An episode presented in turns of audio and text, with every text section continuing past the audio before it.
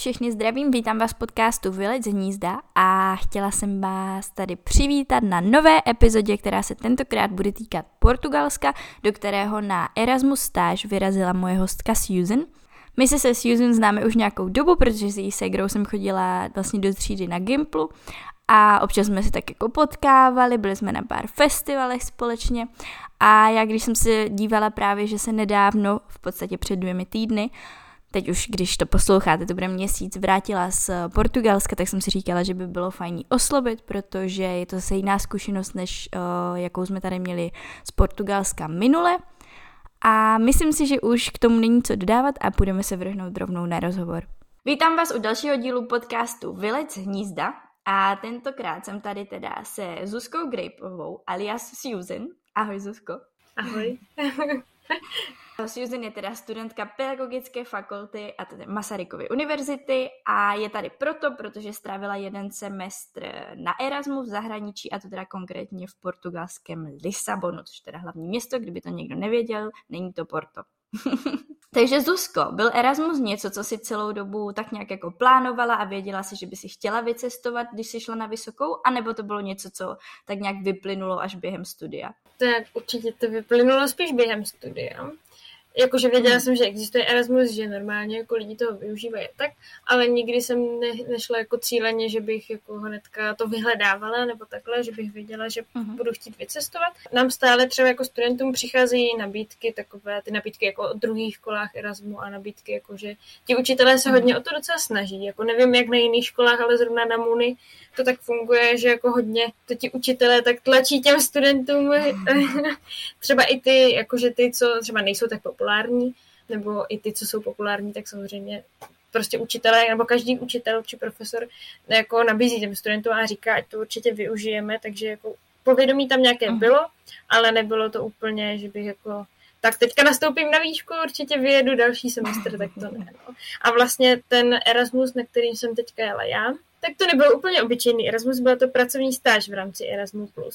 Takže to bylo ještě trochu jiné než obyčejný Erasmus a narazila jsem na to hnedka vlastně druhý semestr, uh-huh. ale neměla jsem ještě všechny ty podmínky, nebo nemohla jsem ještě úplně vyjet ten druhý semestr, navíc jsem tam byla, že jsem ještě neměla ani dokončený první rok, takže to jsem se jako ještě bála v tom první semestru a tak jsem řekla, že počkám další rok třeba třeba mm-hmm. se to mhm. jako kdyby zlepší, nebo třeba už budu mít větší, větší odvahu vyjet. A pak přišel covid, takže se to vlastně posunulo a odhodlala jsem se vlastně podat tu přihlášku až ve čtvrtém semestru a, jet a jela jsem vlastně až v šestém, v rámci šestého semestru. Mm-hmm. A neodradilo tě třeba to, co se dělo s covidem? Že spousta lidí se na to třeba potom vykašela tím, že se bála, že by se třeba mohlo znovu všechno zavřít a lidi skončí v karanténě? No, to byl jeden důvod, proč jsem si podala tu přihlášku, protože ten covid už tak jako končil v tom, v tom čtvrtém semestru. A mhm. právě nám přicházely zase ty, eh, zase ty eh, jak ty e-maily o tom, že se vyhlašuje druhé kolo a tak. A byla tam zase ta samá stáž, kterou jsem vlastně objevila v tom druhém semestru, která mě vlastně nadchla pro ten, pro ten Lisabon. A tak jsem si řekla, že to vyzkouším, že prostě jsem věděla, že ten covid je, že moc lidí právě nejezdí, že je větší šance, že by mě vybrali. Tam jako nej, nej, nejde zjistit, kolik lidí se tam hlásí a bylo tam napsáno jako jenom jedno až dvě místa volné, takže to zase nebylo úplně, že by tam mohlo jít deset studentů. Tak jsem si řekla, že to risknu a, a že prostě budu mít větší šanci, že teďka se na Erasmus nikdo nehlásil jako v rámci toho covidu. To možná se přesně stalo, protože mě jako kdyby vybrali a, a moje mamka to okomentovala větou, jako že to možná se ani nikdo jiný nepřihlásil. A já, aha, dobře, díky mami. Ale jako to, to jako nikdy nezjistím, jako jestli, jestli, jestli se tam hlásil se mnou na to období, období někdo jiný, anebo jestli mě fakt vybírali třeba z deseti mhm. studentů, mm. to už se jako nedozvím, no. Ale jsem ráda, že mě vybrali a že jsem jela, takže Jasně. to je hlavní. A nakonec si ty jela sama? Nakonec jsem jela sama, pak tam se mnou vlastně jela ještě jedna holčina, ale ta jela na kratší dobu. Já jsem tam vlastně byla od ledna do června na pět měsíců, což bylo původně, že mi vlastně řekli, že to je minimální doba, pro, po kterou tam musím jet, jakož to byla ta pracovní stáž. Vlastně ta holčina tam jela jenom na tři měsíce, od ledna uh-huh. do března, tak nějak. a kvůli státnicím, že to vlastně povolili kvůli státnicím, že musel zase přijet zpátky a učit se na státnice. Takže Aha. to tam bylo jenom krátce. A vybírala si to teda spíš podle typu té stáže, než úplně podle destinace, jestli jsem to dobře pochopila? No, i podle destinace, protože na té pracovní stáži tam, tam byly i klasiky jako Londýn a Vídeň a takové jakože blížší mm-hmm. města a takové i které by mě třeba zajímaly, ale v Lisabonu, Lisabon mě zaujal tím, že tam byly lehčí podmínky, jelikož tam nebyla nutná portugalština, to bylo mm-hmm. hlavní, jakož ta vlastně ta, prá, ta náplň té pracovní stáže bylo vlastně učit v české škole v Lisabonu, což byla vlastně taková jako, je to, byla, je to neziskovka, založená jednou paní eh, z české ambasády. Ta škola už funguje 10 let teďka v Lisabonu. Uh-huh. Vlastně uč, děti se tam učí češtinu. Nebo chodí tam takové děti, které mají třeba jednoho rodiče Čecha, nebo tam chodí děti, které, která to vlastně ta rodina se třeba z Česka rozhoduje přestěhovat do Lisabonu. Měli jsme tam takovou rodinu, kteří tam byli teďka třeba na měsíc a rozhodovali se, jestli se tam přestěhují nebo ne. Jako kdyby z Česka uh-huh. přímo jako Češi jenom. Ale většina, většina těch dětí má buď maminku jako z Česka, anebo tatínka z Česka. Ale žijí v Portugalsku. Ještě bych chtěla taky, aby se moje rodina takhle jako rozhodovala, že se přestěhují někam k moři. jako, uh, ti rodi, uh, jako mm, zase nevím, jak by se to, jak bys to byla tady, kdybys byla třeba mladší, protože samozřejmě uh, my jsme tam měli, to byly vlastně tři děti z té rodiny jedné, z, z toho případu a to bylo to je uh, dva kluci, to mě, jeden měl sedm, jeden měl jedenáct a pak vlastně ještě jedna holčina, která měla čtrnáct. A jako ti kluci byli takový, že prostě nechcou opustit to Česko, protože tam mají ty kamarády a, to, a tu rodinu jako babičky a takhle. Takže ti byli spíš takový, že, jako, že, že, tam, že by tam spíš nechtěli, že by se chtěli vrátit do Česka. Ale třeba ta, jako ta, uh, ta 14 letá holčina už jako chápala třeba ty důvody těch rodičů, proč se tam stěhovat, nebo jako, že tam, tomu bylo už otevřenější jako teenager, ale mm-hmm. že ti mladší jsou spíš takový, že samozřejmě chcou jít domů. No. A když už si načla ty podmínky, tak co všechno si teda musela splnit, než tě přijali, anebo než potom si jako už vycestovala? Musela jsem podat přihlášku, kde jsem mhm. napsala, jakou chci tu pracovní stáž, jakou destinaci. Taky jsem tam mohla napsat, které mám vybrané, když tak, kdyby náhodou mě nevybrali do Lisabonu, to je taky možnost, mm-hmm. že vlastně preference nějakých zemí, takže jsem si tam podle mě dávala i nějaké Španělsko potom. Ale chtěla jsem primárně... na jich prostě. Jo, chtěla jsem na jich, já na sever moc jako nechci, protože tam je draho a je tam zima a nemají tam melouny, což já jsem do Portugalska chtěla kvůli melounu a kvůli takovým exotickým ovocím. Takže na severu jsem moc nechtěla. A vlastně ten, takže přihlášku, pak stačilo napsat motivační dopis, proč by mě měli vybrat a, a vlastně mít jeden absolvovaný předmět v angličtině uzavřený, jako kdyby na. A to bylo všechno. A pak vlastně se to, jako, ta přihláška se podá a pak se čeká, jestli tě vybere vlastně komise, nějaká komise Buny, jestli tě vybere mm. a potom ještě musíš být schválená tou organizací. Vlastně, takže přes dvě schválení, ale to taky netrvalo nějak dlouho, to bylo jakože v rámci do třech týdnů, že se to člověk jako dozvěděl, jestli ho vybrali mm. nebo ne, nebo jestli jako co je za problém. Protože já jsem tam třeba dávala, že bych tam já chtěla jenom na tři nebo na čtyři měsíce a to mi právě ještě vlastně garant té, mm, té, té stáže mi vlastně posílal, že tam musíme na pět. Že ta organizace vlastně tím, že to bylo jako učení těch dětí, tak tam moc nechtěla ty krátkodobé pobyty, protože než, než ty děti na toho, na toho daného učitele nebo toho stážistu zvyknou, mm. tak je to prostě jako na delší dobu ale riskla jsem to i na těch pět měsíců, odpočítávala jsem ty dny, jako od kolikátého do kolikátého, aby to bylo přesně na pět měsíců. Takže mi to jako vyšlo. Ale tak oni tady tyhle ty výběrka bývají vždycky strašně brzo předtím, než jako vyjedeš, ne? Že to bývá snad třeba rok? No, proto... Předtím, nebo rok a půl? Proto jsem to vlastně podávala, já jsem to podávala právě v tom čtvrtém semestru, ale mm-hmm. jsem mhm. až v šestém. Že vlastně pátý semestr, to čtvrtý byl na jaře a vlastně přes prázdniny a podzimní semestr jsem ještě pořád byla jako na Muni. Normálně už jsem věděla, že pojedu, ale pak jsem vlastně jela až v lednu, takže za půl roku. Mm-hmm. Ale někteří to vlastně řeší i dřív, protože to u mě už to bylo to druhé kolo. Jo, jo, jo, jo. A nezměnilo se třeba nic za tu dobu čekání, že si to jako nějak, jako máš pak víc, víc času na to si to promýšlet a říkáš si, no možná, možná se mi tam tak úplně nechce.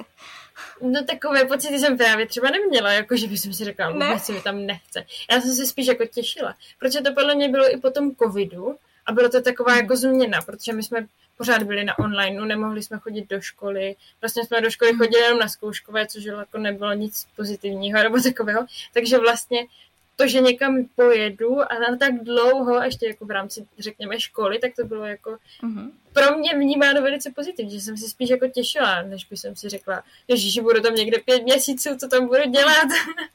tak to jako takhle nebylo, to jsem se spíš jako těšila, no.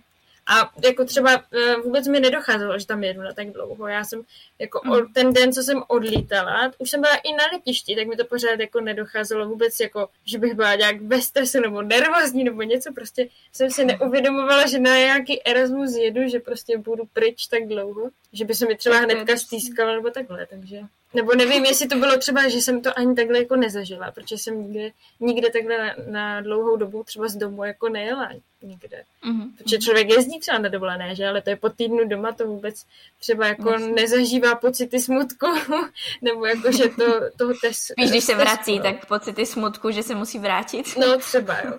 Takže, takže možná i to, to bylo, jako, že si, mm-hmm. jsem, jsem si to prostě neuvědomovala ještě, že jsem to jako předtím takhle nezažila být tak dlouho pryč z Česka, z domu. tak to je super. Já totiž mám vždycky, že si něco jako vymyslím a pak jak se to přibližuje, tak vlastně si říkám, že se mi tam vůbec nechce, že jsem se vymyslela nějakou blbost a že prostě... Mm, tak já mám možná taky ještě jednu vlastnost, že já se na co já na jakoukoliv blbost nebo maličkost jako těším. Jakože prostě mm. jako na Vánoce prostě odpočítávám třeba dny, nebo na narusky, nebo kdokoliv, nebo kdokoliv třeba dneska jdu i do kina, tak do, do toho kina se jako taky těším a odpočítávám už jenom hodiny, jak jako jdu, jakože jsem takový člověk, co se vě, vě, většinou na nějaké plánované akce jako těší. Mm-hmm. To je možná taky, to by možná taky pomohlo. no a tak ty jsi měla před odjezdem už přítele, pokud se nepletu.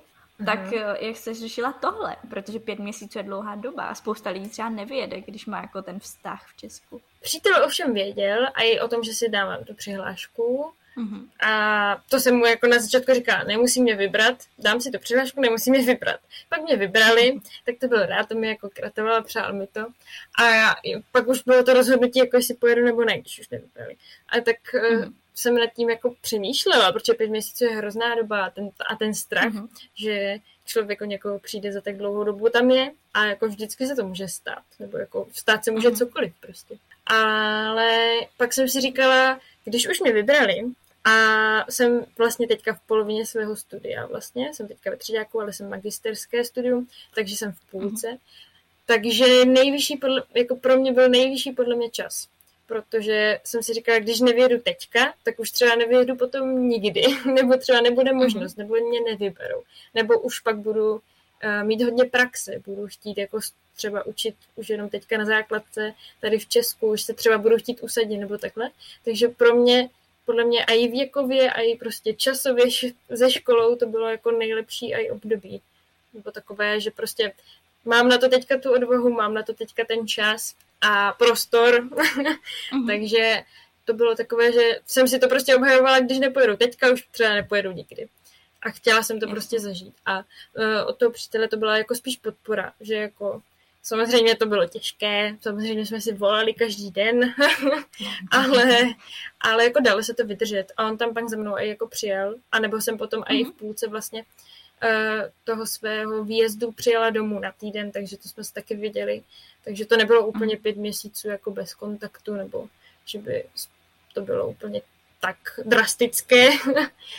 Takže to jako, dalo se to vydržet. Bylo to jako náročné, protože přece jenom tam nemáte třeba ten, není tam ten fyzický kontakt tak často, nebo prostě my jsme si třeba i volali jenom proto, aby jsme se jako slyšeli, že jsme si ani nic nepovídali, jen mhm. jsme to měli zapnuté a prostě si každý třeba dělal něco na počítači, ale, mě, ale prostě jsme měli ten videohovor zapnutý a slyšeli jsme, jak jeden druhý dýchá, nebo je tam něco třeba jí, tak to bylo jako takové, no. Ale dalo se to mhm. vydržet a jako byla tam ta podpora, takže jako to jsem taky ráda, že úplně třeba neřekl, jako, že cože na Erasmus na tak dlouho, to nikam jako nepojedeš. Takže to jsem ráda, že byl tomu takový otevřený a že mi to jako přál, že, uh-huh. že nebyl, že by mi to nějak odpíral nebo to. Jasně, co určitě vyjíždí líp, když ten člověk není úplně proti hned ze startu. Právě, no. To jako podle mě taky odradí jako člověka, když mm. někdo řekne tak dlouho, to, nebo, nebo i kdyby to, to neřekl, třeba jenom řekl, to nezvládnu bez tebe tak dlouho, nebo jakože, no tak jeď, ale rychle se vrať třeba, jo, to by, to by ten člověk už tím přišel, no tak zvládne to tady bez mě, nebo, nebo nemám radši jet, nebo jak, jak, jak to mám udělat, mám se rozdělit na půl. A když už si teda vyrážela, tak mě zajímá, kolik jsi měla zavazadel na těch pět měsíců. Měla jsem jeden velký 20 kg kufr mm-hmm. a mhm. jeden 40 litrový batoh, což je taková velká krosna, taková mm-hmm. cestovní. A měla jsem ještě deku připevněnou na tom batohu. A to bylo vlastně všechno. A jako už cestou tam jsem ten kufr měla dost nadspaný a říkala jsem si, jo, to je v pohodě, ale nejhorší to bylo na cestě zpátky. Jako to jsem mm-hmm. ten kufr skoro nezapla a už jsem uvažovala, že si jako i dokoupím nějaké zavazadlo navíc. Ale naštěstí se všechno vlezlo a všechno mi naštěstí jako povolili. Protože v Portugalsku mm-hmm. jsou takový, nebo na, na Lisabonském letišti jsou takový, že vlastně hodně kontrolují ty zavazadla. A hlavně Aha ty zavazadla do letadla, že jsou takový jako striktní, nebo nevím, jak u jiných let, uh, společností, ale já jsem letěla přes Ryanair a tam mm-hmm. opravdu drž, dodržují to, že vybírají namátkově z fronty před vlastně vstupem do letadla, jestli vám jako pasuje, jestli, ne, jako, jestli ten člověk má dokoupené to zavazadlo navíc, to příruční, mm-hmm. anebo jestli má malý batužek, tak ten, jestli ten malý batužek se opravdu vleze do takové, takového toho boxu, ne a jestli, jestli se to prostě vleze pod to sedadlo. Což se mi samozřejmě stalo úplně ten poslední den odjezdu. Já už jsem měla odbavený kufr, měla jsem jenom mhm. to příruční malé zavazadlo a můj ten velký batoh, ten 40 litrový, popravdě je uváděn jako příručák do letadla, ale nevleze se o 5 a o 10 cm. A zrovna si mě tam ta paní vyhlídla a řekla, tak pojďte, já vás kontroluju tady, jestli se vám to vleze. Ne. A já jsem na to měla tu deku. Měla jsem tam ještě bundu, protože jsem letěla samozřejmě večer, ale letěla jsem z Portugalska do Polska, kde bylo trochu chladněji, takže jsem na sobě měla prostě jako oblečení, měla jsem tam prostě jídlo do letadla, všechno.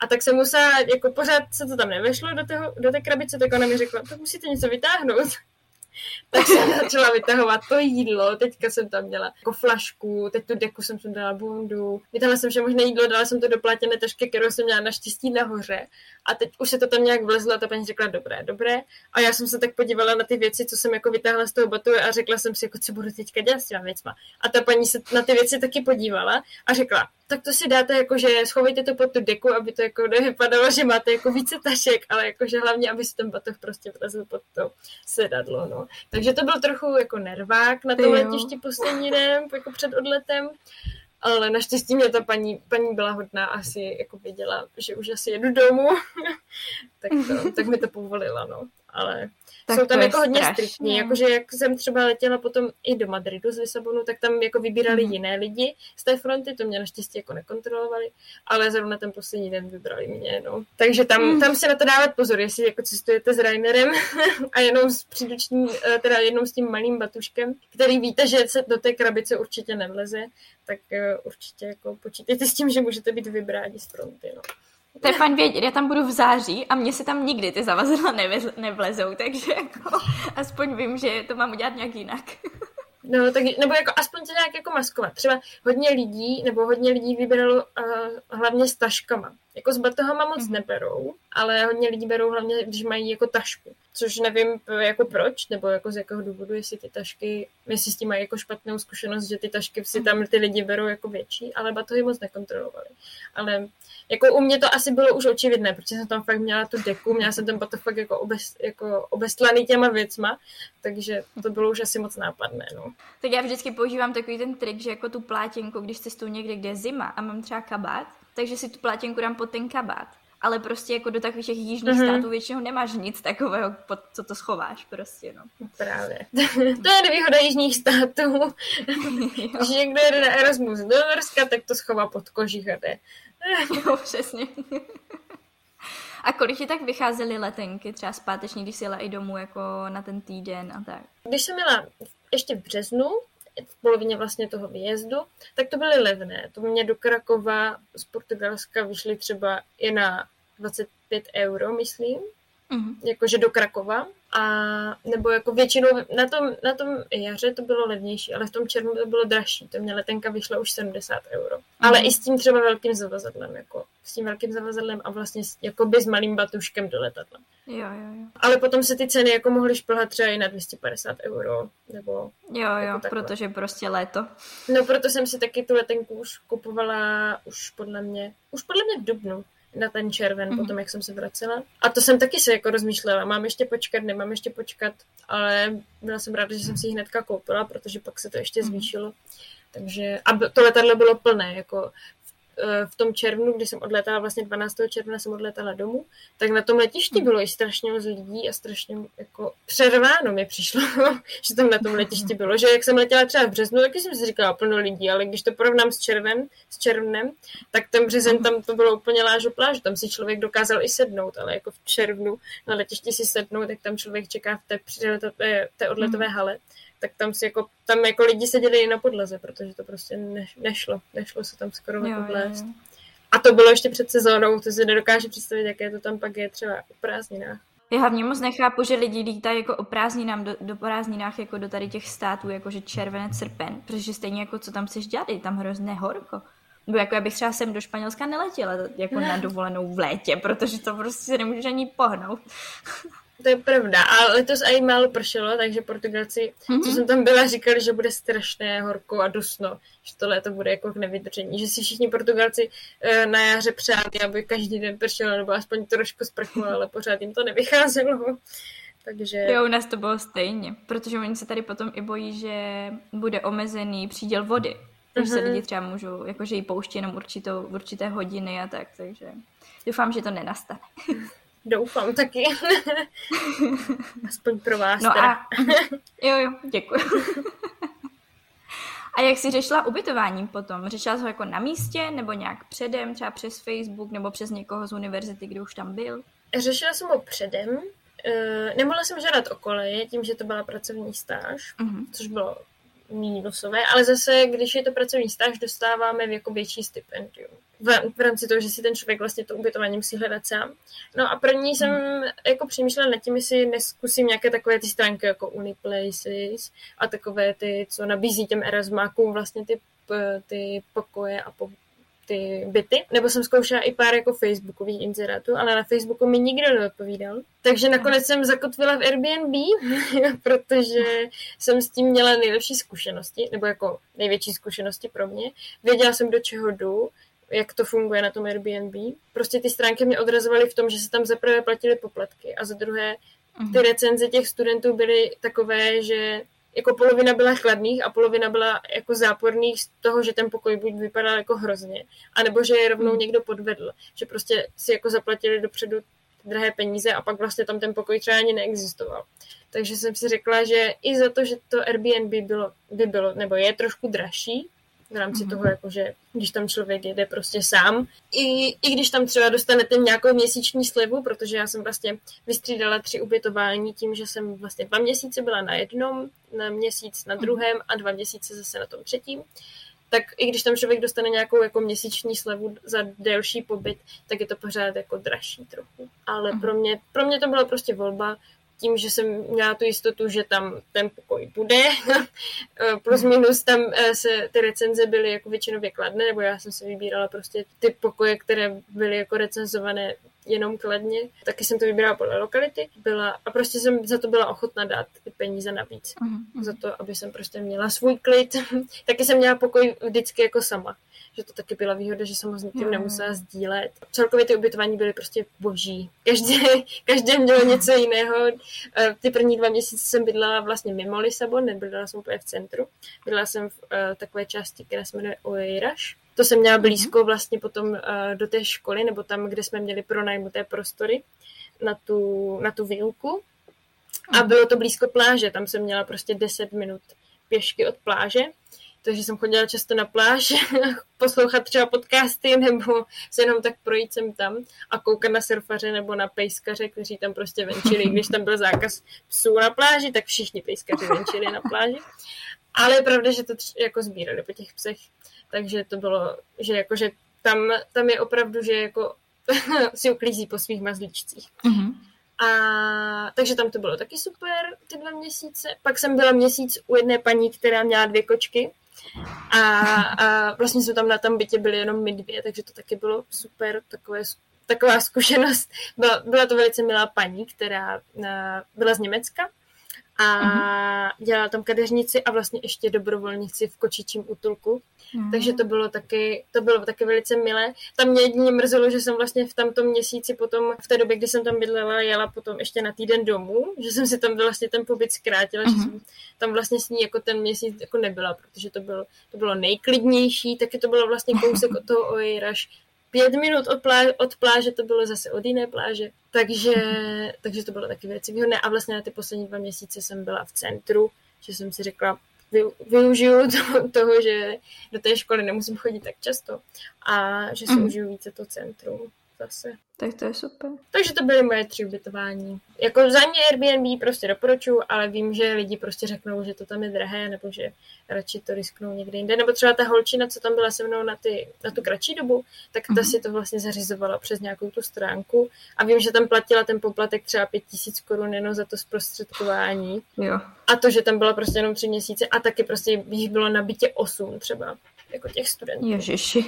Takže... A prostě riskuj to, že, že tě fakt podvedou a nebudeš mít jako kde bydlet, že? Právě. Já jsem prostě na bytech byla maximálně v počtu lidí jako čtyři, že tam byli. A prostě mm. jsem měla vlastní pokoj, vlastní prostor. A vlastně ti lidi tam teoreticky ani nebyli, protože to buď byli pracující lidi, anebo to byli studenti, kteří chodili do těch, do těch škol, nebo chodili mm. jako někde ven s kamarády a pařit a tak. takže, takže většinově jsem tam třeba byla i na tom bytě sama takže to bylo taky. A já myslím, že pokud chceš jako jenom pokoj a nechceš celý byt, tak to zase nevíde až tak draho. Jako jo, mám přímo napsáno a kolik mě to ubytování stalo. Jestli chceš říct. Dobře. Za ty tři měsíce mě to stálo 3216 eur za všechny ty tři ubytování, což je přepočtu v kurzu 25 korun 80 400, což jako jde. Nebo, uh-huh. nebo jako, je to hodně, ale to stipendium mi to pokrylo, takže takže to bylo. A kolik jste teda dostávali stipendium? Stipendium jsme dostávali 750 euro na měsíc. A buď jsme to mm. mohli dostávat v českých korunách nebo v eurech, ale já jsem si zažádala o eura, a takže jsem to dostala všechno v eurech. A vlastně to, mm. to stipendium vlastně člověk dostane hnedka na začátku, pak už je na tom studentovi, jak s ním naloží, nebo je, za co ho jako utratí.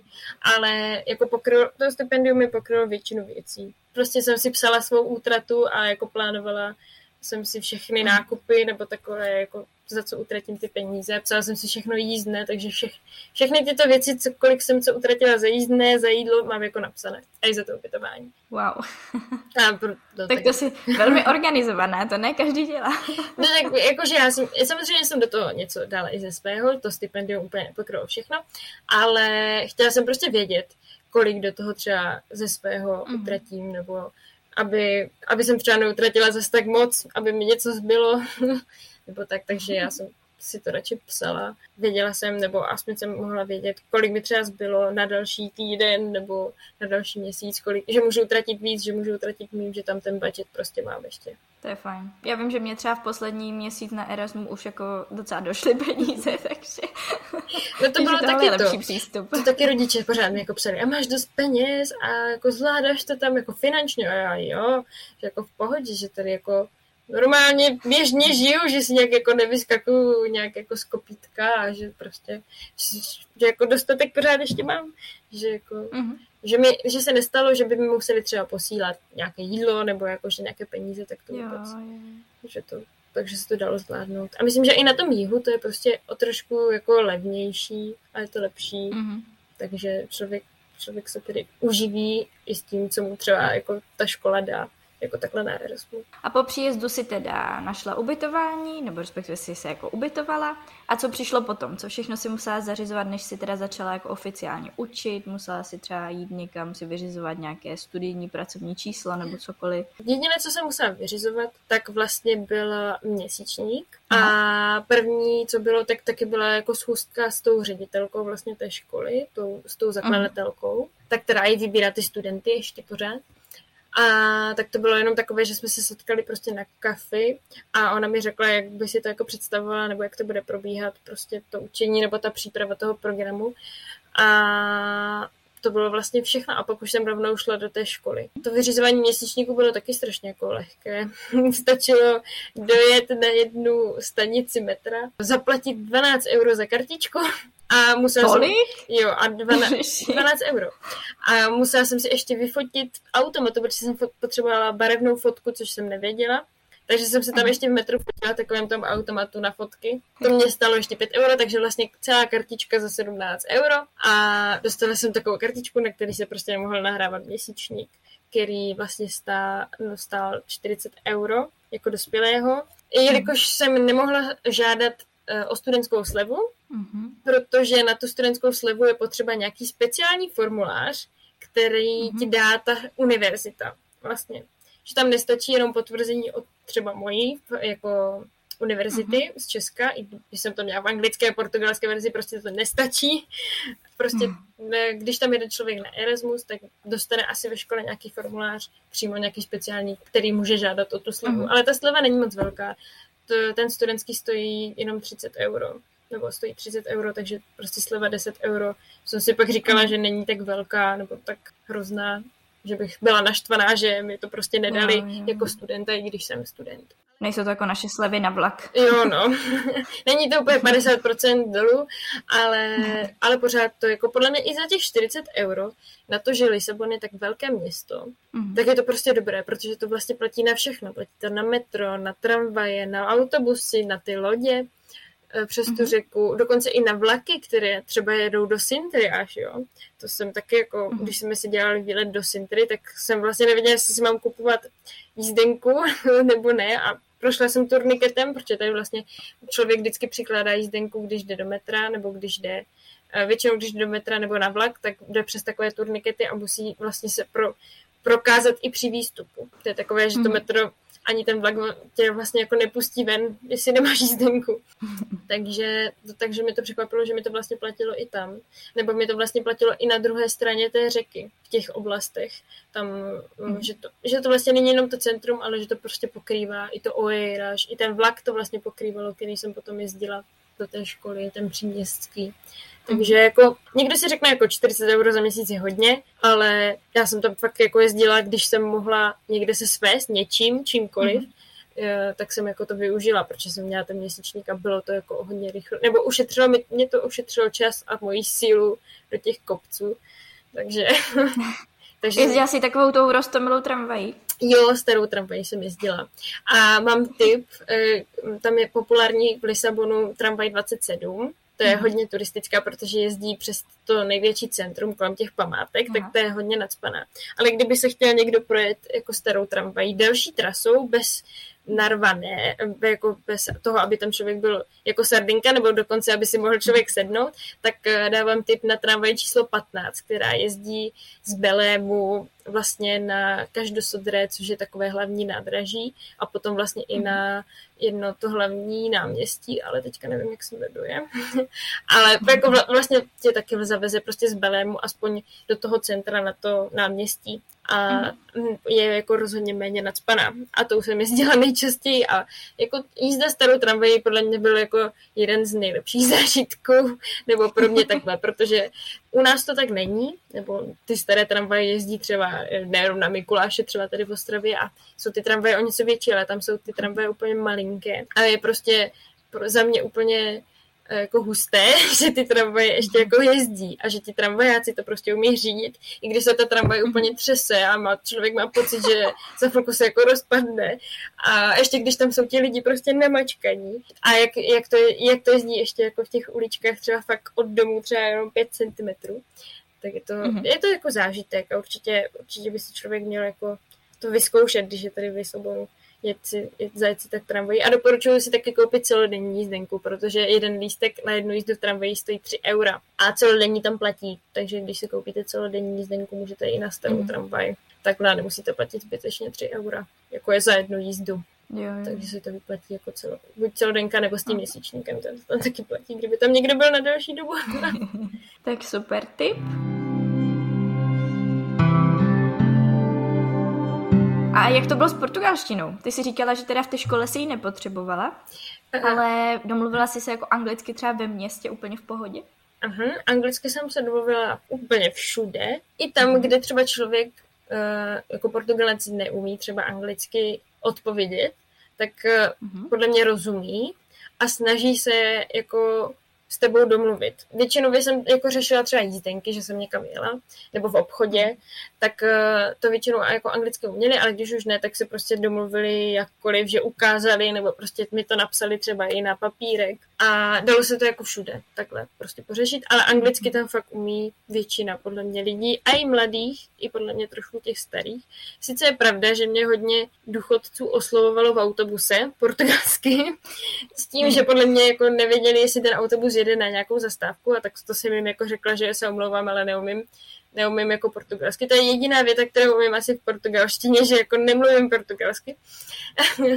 a to mi jako neodpověděli anglicky, ale to, bylo, to byly fakt jako už ti jako staří, staří lidé, mm-hmm. ale taková prostě střední, střední věková kategorie, až jako ti mladí, tak to všichni prostě bez problémů uměli. Mm-hmm. To byla i moje další otázka, jestli jsi se něco naučila za tu dobu portugalsky. no tak my jsme třeba měli jako nabídce od školy online kurz mm-hmm. portugalštiny, ale ten mi vůbec nevyhovoval, protože byl vlastně celý od začátku v portugalštině takže Aha. prostě jsem to vůbec nerozuměla a jako o to mě to víc ještě nebavilo, ještě když to bylo i online. Ale našla jsem si aplikaci Duolingo a tam jsem mm-hmm. si mhm. portugalštinu dala s tím i, že to vlastně nepřekládá do češtiny, ale jenom do angličtiny, že tam se nedá čeština. Takže ty mm-hmm. to mhm. vlastně na procvičení jak angličtiny, tak portugalštiny, tak na naučení portugalštiny. A tam se teda teďka učím už to první den. Wow. Tím, že si to vždycky, že si udělám prostě cvičení třeba na 15 minut, někdy na půl hodiny podle toho, jak se mi chce nebo jak mám čas. A tam se zatím, jsem zatím za prvním levelem a umím jenom jako ty základy, ale jako nějakou takovou tu větu klasickou podle mě jako rozeznám, co po mně chce. Mm-hmm třeba portugalci, když mi něco řekne portugalsky, tak plus minus jako e, něco rozumím, nějaké slovo, takže si třeba domyslím, co po mně chce. Třeba když jsem šla v jedné kavárně na záchod a paní mi řekla, že potřebuju klíč v portugalštině, tak jsem si vzpomněla, a ah, tam bylo slovíčko klíč, jakože v té, v té aplikaci. A já, aha, takže potřebuju někde klíče. Takže už jsem jako pochopila, že prostě bez klíče jsem tam nedostanu a musím sehnat klíč. Mm-hmm. Nebo že objednat si, nevím, kafe, že řeknu jedno kafe a jeden juice, tak to bylo jako v pohodě a dokázala jsem to říct i portugalsky. Takže, takže takové úplně ty základy, nebo jak se řekne, promiňte, nebo nebo děkuji, nebo mm-hmm. dobrý den, dobré odpoledne a dobrou noc, tak to jako, tak to jako umím. Ale ještě nejsem, jako zatím je to pro mě lehké, protože to jsou přesně takové ty základy, nebo prostě jídlo se tam, nebo teďka oblečení, to mám nějaké cvičení a takové podobné. Mm-hmm. Ale jsem zvědavá, jaké to bude v dalším levelu, až se tam dostaví ty časy a ty další těžší věci, mm-hmm. jako takhle, no.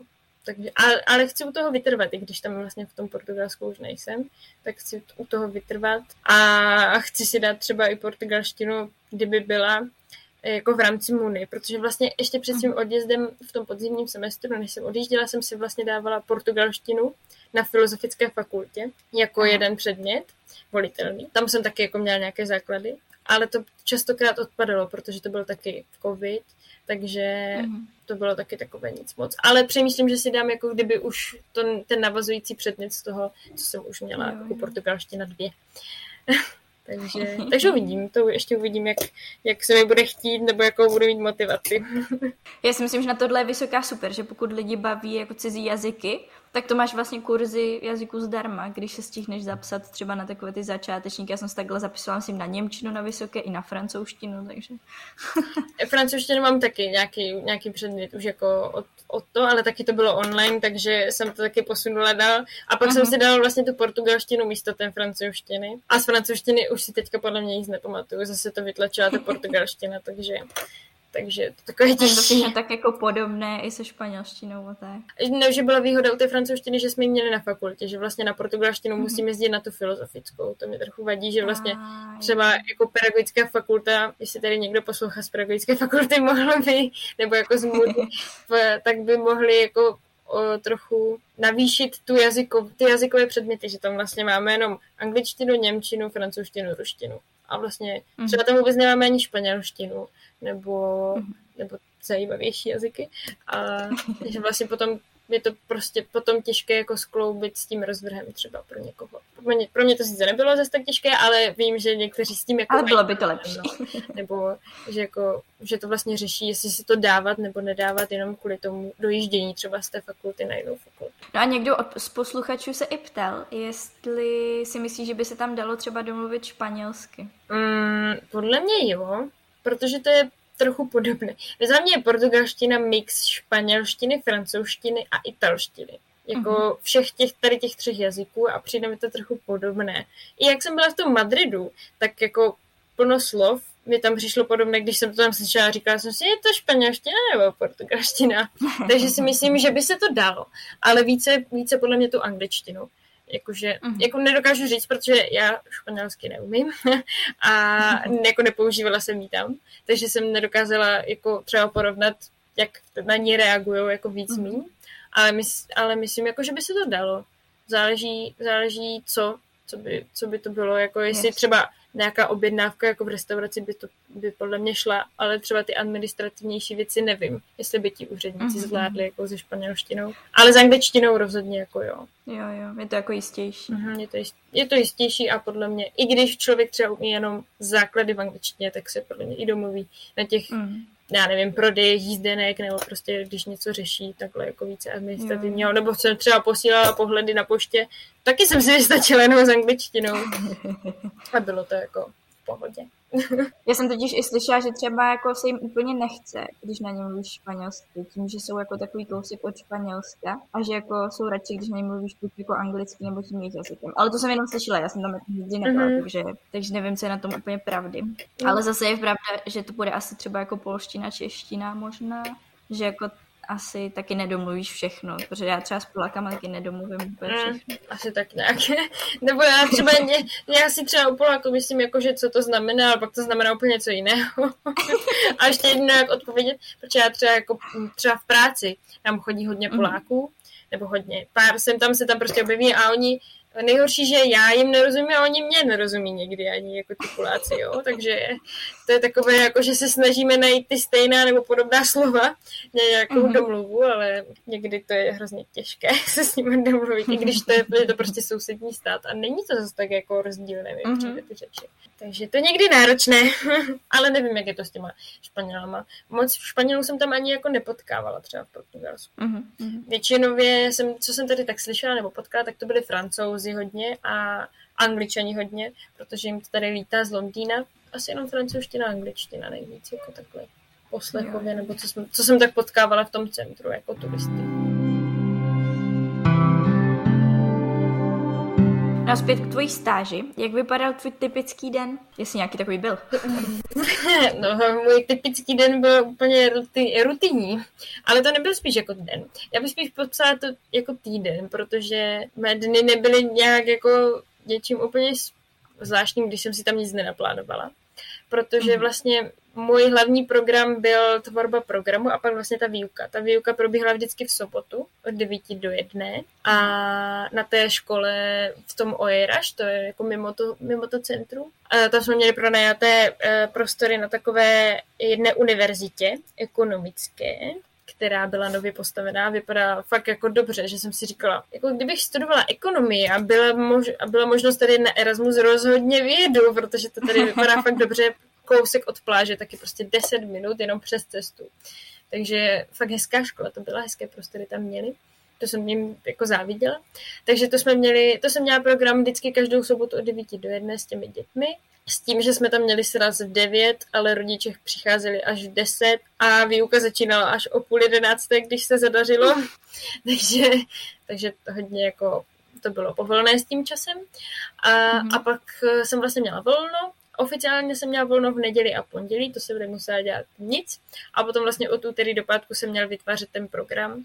Ale já jsem většinou to dělala tak, že prostě v neděli a pondělí jsem ten program vytvářela. V úterý jsem ho poslala vlastně na kontrolu, nebo on, on se to všechno dělalo online, takže jsme měli takový jako soubor kde se to vlastně nahrávalo a ta ředitelka to potom kontrolovala, ty naše aktivity. A třeba nám i nějaké aktivity vracela, že nám prostě řekla, tohle fungovat nebude, to ty děti prostě nezvládnou třeba, nebo je to nebude bavit, že mm. už měla ty zkušenosti, nebo už prostě po těch deseti letech ví, co se tam, jako, co se tam dá dělat, co se tam nedá dělat. A tak jsme to třeba museli měnit potom vlastně, že vlastně člověk to tam nahrál třeba v úterý a pak to třeba měnil ještě ve středu a pak měl čtvrtek, pátek prostě mm-hmm. volno nebo i když, nebo když si to ten člověk třeba nadpracoval nebo předpřipravil, tak měl třeba i celý týden volno. Když ta, když ta vlastně jo, příprava byla úplně v pohodě, nebo se tam mohlo změnit jenom něco málo, tak uh, člověk nad tím vlastně nemusel strávit tolik času. I když v mém learning agreementu, takové smlouvě, uh, bylo napsáno, že budu pracovat 40 hodin týdně, tak uh, to rozhodně 40 hodin týdně nebylo, bylo to tak nevím, 10-15 hodin týdně. Takže to byl trochu, to byl trochu jako šok, protože jsem myslela, že to bude více časově náročné, že se třeba budeme hmm. setkávat i jako face to face, prostě, že se budeme setkávat ty učitelky třeba dohromady a pracovat na těch přípravách nějak osobně, ale všechno to probíhalo online, takže jsem měla hodně volného času. A to jsem třeba využívala na to, že jsem mohla nevím, chodit na bazén, mohla jsem chodit uh, na výstavy, mohla jsem, nebo chodit tam, tam je ten hrad svatého George, takže tam jsem třeba šla, nebo prostě takhle objevovat ještě ten Lisabon po těch památkách, anebo potom jezdit, mohla jsem jít do té trip, a pocestovala jsem ještě potom hodně. Ten čas prostě padl na to, nebo jak jsem nebyla v tom centru, chodila jsem na tu pláž a prostě užívala si čas sama se sebou. A tak to, nebo jsem třeba ještě dodělávala věci do školy, co jsem třeba měla nějaké resty v rámci různých předmětů, eh, v rámci zápisků, tak jsem si třeba doplňovala ty zápisky, protože jsem si říkala, jsem v polovině studia, měla bych už začít se připravovat na konec studia. To jsem třeba taky dodělávala a využívala jsem ten čas na to. A ty jsi měla i nějaké předměty online jako u vás na, na fakultě? Protože vím, že jsi tam psala nějak, něco o zkouškovém a tím, že jsi nestudovala jakoby v tom Lisabonu, což jsem si původně myslela, že ano, tak jestli jsi něco dodělávala ještě takhle jako na dálku. Výhodou taky šestého semestru u mě bylo, že tam jsme měli málo povinných předmětů. To bylo taky jedno z důvodů, taky jedno z kritérií, že jsem se vlastně podívala, kolik máme povinných předmětů, kolik jich bych jsem byla schopná jako uzavřít, neuzavřít, protože různě ty semestry máme různý počet. A teďka je ten semestr, kdy jich máme opravdu jako málo, jenom Uh-huh. Uh, myslím, že jsme jich měli uh, 11. Z toho ten jeden předmět jsem nemohla absolvovat vůbec, že jsem se ho musela vlastně odhlašovat, protože to bylo takové terénní vyučování, kde vlastně uh, jsme jeli jako skupina prostě do přírody, bylo to v rámci přírod, přírodovědy. A to mě docela mrzelo, protože ti spolužáci si to fakt užili a viděla jsem ty fotky a ty zážitky, co mi pak popisovali, jaké to bylo, že jsem si říkala, škoda, že jsem tam nemohla jít s ním a že mi to prostě o týden, mi to o týden jako uběhlo, že jsem prostě týden byla ještě v Portugalsku, oni zrovna jeli. A ten, sice tam psali na začátku, že ten termín se může posunout kvůli covidu, ale covid už jako nebyl, takže se to neposunulo, takže to mě docela mrzí, že, si, že to je, to je jediný předmět, který si jako musím nechávat na příští rok, že ho budu jakoby Eh, dělat poprvé příští mm. rok. A vlastně jinak eh, teďka předměty už mám uzavřeny skoro všechny. Zbývají mi čtyři eh, z těch desíti, zbývají čtyři ještě uzavřít. Už to naštěstí nejsou žádné velké zkoušky, jsou to jenom zápočty. Jako student toho Erasmu nebo i Erasmu Plus vlastně máme možnost ty předměty ukončit až v září. Nebo jeden předmět máme třeba vypsaný už na srpen, ale většina je to vlastně o tom, že si ten student to domluví s tím učitelem jako na osobní domluvě a ten mm-hmm. učitel má tu možnost mu to vypsat až v září. Jako nesetkala jsem se zatím s učitelem nebo s profesorem nebo s mě, nebo eh, že by jako eh, napsali, že mi to nevypíšou, nebo že to musím absolvovat jenom ve zkouškovém období, zatím všichni byli jako otevření tomu, že dobře, tak mi napište prostě v září, mm-hmm. domluvíme se na nějakém termínu. Takže ty termíny jako ještě nemám, ale vím, Vím, že to budu mít posunuté na září a ti učitelé o tom taky ví. A trochu se bojím, kdy to bude, protože samozřejmě některé ty předměty jsou prerekvizity k jiným předmětům, které mi tam navazují, mm. takže nevím, jak to pak bude se zápisem a jak to bude pak přihla, eh, jako na přihlašování do seminárních skupin, což se toho trochu bojím, ale klasicky na to mám eh, tři pokusy pořád, jako na, na, tu, mhm. na tu zkoušku. Taky záleží, jestli mi jako vypíšou ty tři pokusy a když to nedám, tak to prostě jako jsem smířená i s tím, že to budu opakovat, ale jako věřím, že to nej, nejsou ty nejhorší předměty, takže to nebude taková hruza, že se mi to podaří jako uzavřít aspoň v tom září a budu moc pokračovat dál, že mi to vlastně moc jako nezabrzdí v tom studiu dál. A jako jak říkám, všichni ty učitelé jako byli otevření tomu, uh, že jako někam jedeme, protože třeba z ročníku nás jelo na Erasmus 8, což je docela dost, jako každý, mm-hmm. každý na něco jiného, i na obyčejné Erasmy. Takže jsme taková skupinka, dali jsme si i skupinu na Messengeru, že jsme si tam psali, co, co třeba řeší člověk, nebo jestli mu nějaký učitel odepsal, neodepsal, nebo co kde musíme mít odevzdáno a tak. Takže to bylo taky super, že jsme si vlastně jako v ročníku udělali takovou skupinu. Jo, ti učitelé byli otevření a všichni jako nám vycházeli vstříc že nám dávali vlastně za tu docházku, třeba nám dávali prostě většinou seminární práce na odevzdání místo té docházky a pak už mm-hmm. třeba stačilo prostě přijít na ústní nebo na ten test potom třeba, na ten, co mají vlastně i ti prezenční, co chodí normálně. Jasně. Takže tam žádná velká změna nebo drastická tam jako nebyla, že to bylo, probíhalo mm-hmm. to mhm. úplně normálně a všichni všichni napsali, dobře, jste na Erasmu, tak udělejte mi toto, nebo napište mi o tomhle, o tomhle. Většinou to taky byly jako práce, třeba v rámci, nevím, jak je to na ostatních uh, univerzitách, ale v rámci té pedagogiky to bylo hodně porovnávání Portugalska a Česka. Jaké, jaké to je třeba s inkluzivní pedagogikou v Portugalsku a Česku, nebo jak se řeší třeba specifická porucha v učení v Portugalsku a jak se řeší třeba v Česku. Takže mm-hmm. Takže, takže to bylo dobrý. A já si myslím, nebo doufám, že to uzavřu a budu moc pokračovat.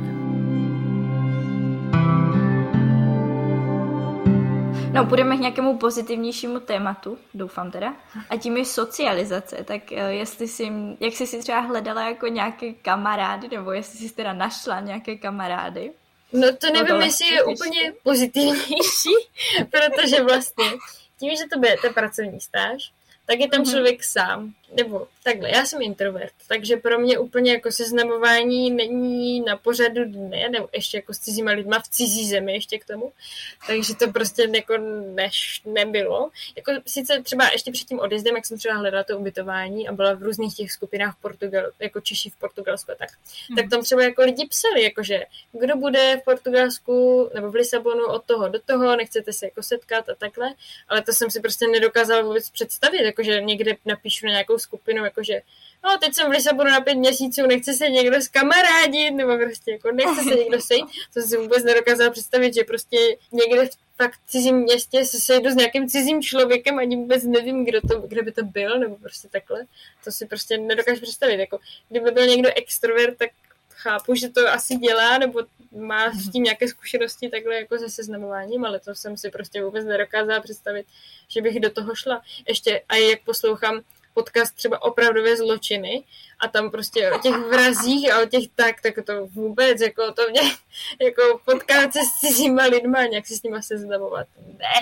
Takže, takže jsem tam byla hodně sama, a, ale mě to nevadilo. Jako já, já jsem to brala tak, že teď mám prostě čas na sebe, teď mám prostě mm-hmm. tu možnost být sama ze sebou, eh, dělat si prostě věci, jak chci já, kdy chci já, prostě vytvářet si ten program podle svých časových možností, a mm-hmm. pro, jako pracovat tam eh, na těch programech, nebo jsem tam měla třeba i práci jako online ze svojí práce v Česku, takže mm-hmm. Byla jsem prostě pánem svého času, jedla jsem, co chtěla, chodila jsem, kde chtěla, Cestovala jsem, kde chtěla, jak dlouho jsem chtěla. Hodně jsem zjistila, že jsem takový turista, co jako hodně rychle, když je sám, tak ty věci třeba mhm. hodně rychle projde.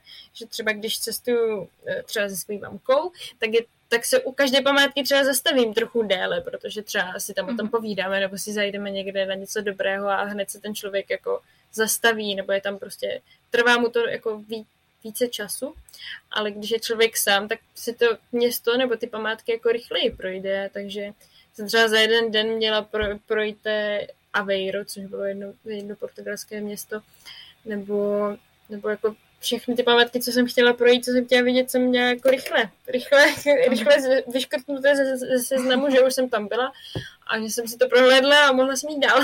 prostě to bylo čas strávený sám se sebou. Uh-huh. A za těch pět měsíců jsem nebyla vůbec ve stresu, nebo vůbec jsem nebyla jakože naštvaná na někoho, nebo že uh-huh. takové jako ty pocity, že když tě něco třeba rozlobí, něco jako malého, třeba, že si to kupí, ty věci, co ti třeba, uh-huh. nebo já to tak mám doma většinou, když jako třeba škola, práce, teď prostě cestování mezi Ostrovou, Brnem, ještě Rožnovem, tak uh, to uh-huh. je prostě časově, stresově, energicky náročné, teď prostě doma povinnosti, tak se to všechno tak jako kupí a pak mě třeba dokáže rozlobit i nějaká jako blbost v vozovkách, mm-hmm. co by mě třeba jako někdy nerozlobila. Pak si to samozřejmě odráží na těch ostatních lidech, že jsem na ně nepříjemná nebo nevrlá a prostě se mi to potom nelíbí. A to jsem třeba v tom Portugalsku těch pět měsíců vůbec nezažila. Já jsem tam prostě byla v klidu, nic jsem neřešila, dělala jsem si tam prostě ty věci do té práce, do té školy, jako pocit stresu nebo jako takové té únavy z toho stresu a to jsem prostě mm-hmm. nezažila. Takže to jsem, to jsem si říkala, to je asi jako to hlavní gro, co si odnesu uh, z, toho, z toho Erasmu, že bych jako i tak chtěla žít jako tady v Česku, i když jako je to hodně těžké, protože tady v Česku mm. mám prostě ty stresory a takhle, ale jako snažím se si to udržet, takovou tu jako pozitivní náladu, prostě klid, nic neřešit, jde jako ne, neštvat se kvůli těm malým věcem a být, být více v klidu, no. tak zatím si v Česku 15 dní, tak funguje to?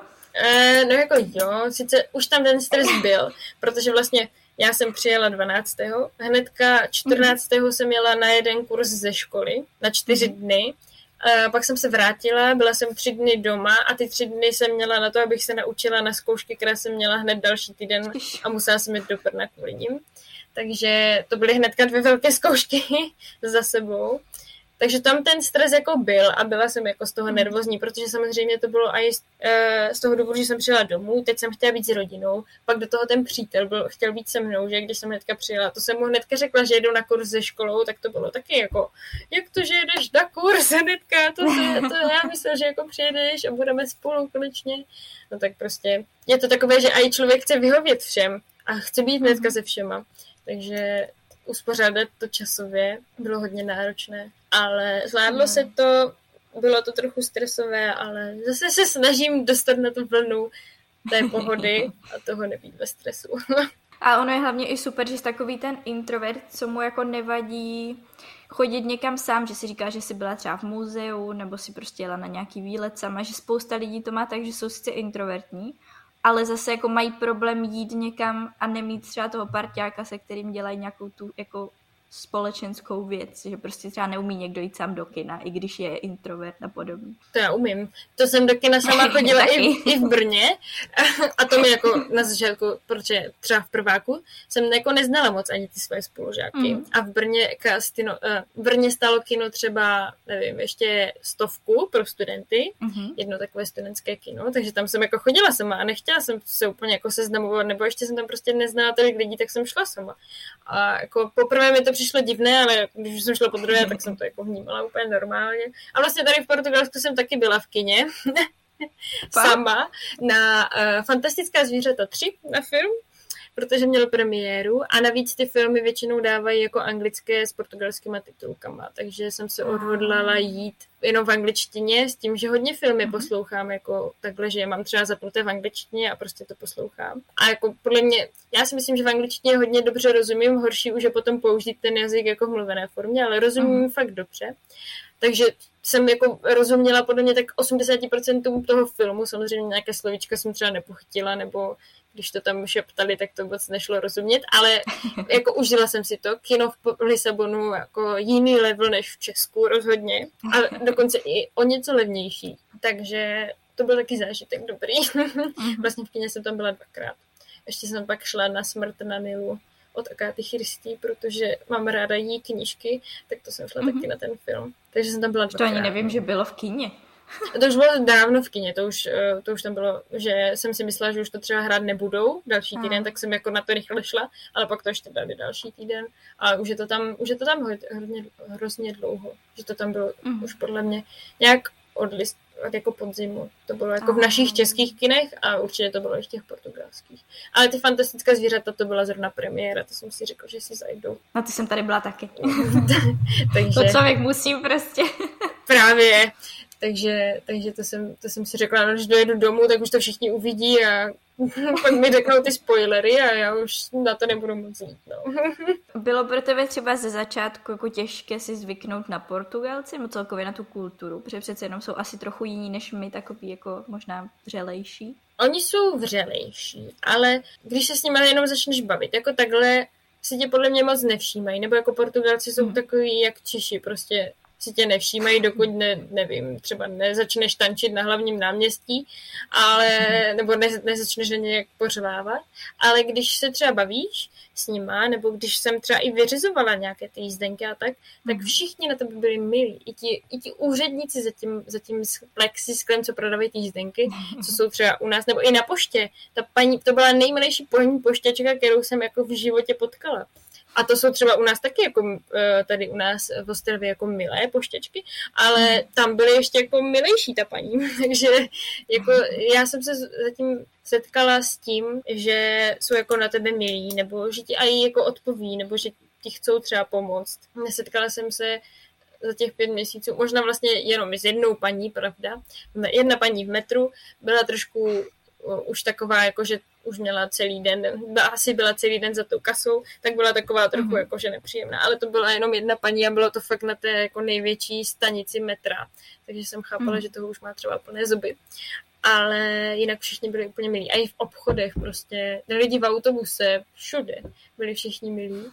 Ale jakože takhle, že by, že by hnedka ti zašli oslovovat na ulici, tak to ne. Tak to jsou spíš takový, jako že mhm. si tě nevšímají prostě. Nebo že jim ani nevadí turist, turisti, jako podle mě. Že jako ví jo, jo. prostě, že je tam berou jako něco normálního třeba. Že mm. nejsou z toho třeba nějací naštvaní, že by na to nadávali, jakože kolik je tady turistů, nebo kolik je tady lidí, jsou na to podle mě i zvyklí takhle. A jediné, co jsem taky vypozorovala, vlastně měla jsem tam možnost hlídat děti jednu dobu, Aha. od jedné té vlastně učitelky uh, z té školy české. Hodně jsem si všimla, že starší Portugalci dělají různé takové ty obličeje na ty děti, jakože jo, to je Rostomila a takhle, tak to je jako jediné, co třeba nějaká interakce mezi tebou jako a tím daným člověkem jako Portugalcem, že se hodně jako rozplývají nad malýma dětma.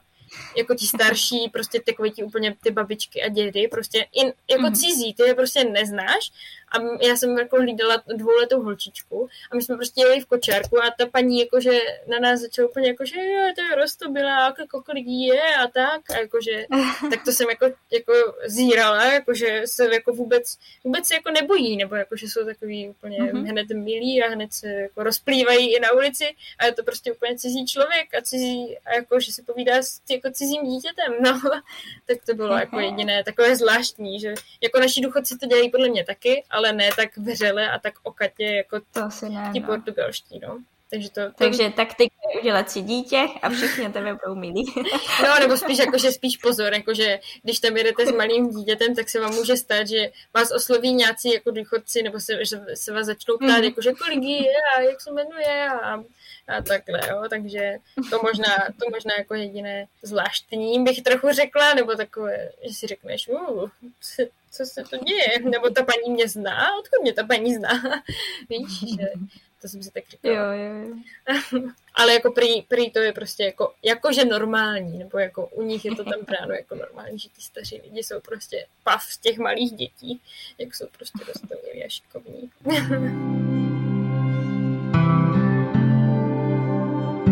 No a co se ti na Lisabonu nejvíc líbilo, nebo celkově na tom životě tam? E, určitě jídlo. jídlo, protože jsem si tam hodně dělala uh, lososa, kupovala jsem si tam hodně lososy a měly tam fakt dobré. Uh, ne úplně takové ty naše vysušené tady, co si kupujeme a máme doma. To jsem si říkala úplně, to není pro mě už losos, prostě to je jiná ryba. takže, takže určitě jídlo, melouny, mňam. a takže prostě jídlo, je za mě jídlo prostě, jsem, jako myslím, že jako jídlem jsem tam taky strávila hodně času. E, celkově jsem prostě projedla celý den takzvaně, že jsem ráno snídala, pak jsem měla svačinu, pak jsem měla oběd, pak jsem měla další svačinu, pak jsem měla třeba melouna, pak jsem měla zase večeři, druhou večeři. Ale jako nesnědla jsem toho zase tak třeba hodně, jako uh, snědla jsem tam třeba, co jsem si všimla, po menších porcích, protože přece jenom v tom mhm. horku se člověk úplně nechce jako jíst. Jo. Ale po menších porcích více třeba typů jídla nebo takových jakože svačinek a tak, tak to jsem, to jsem si tam jako užívala hodně.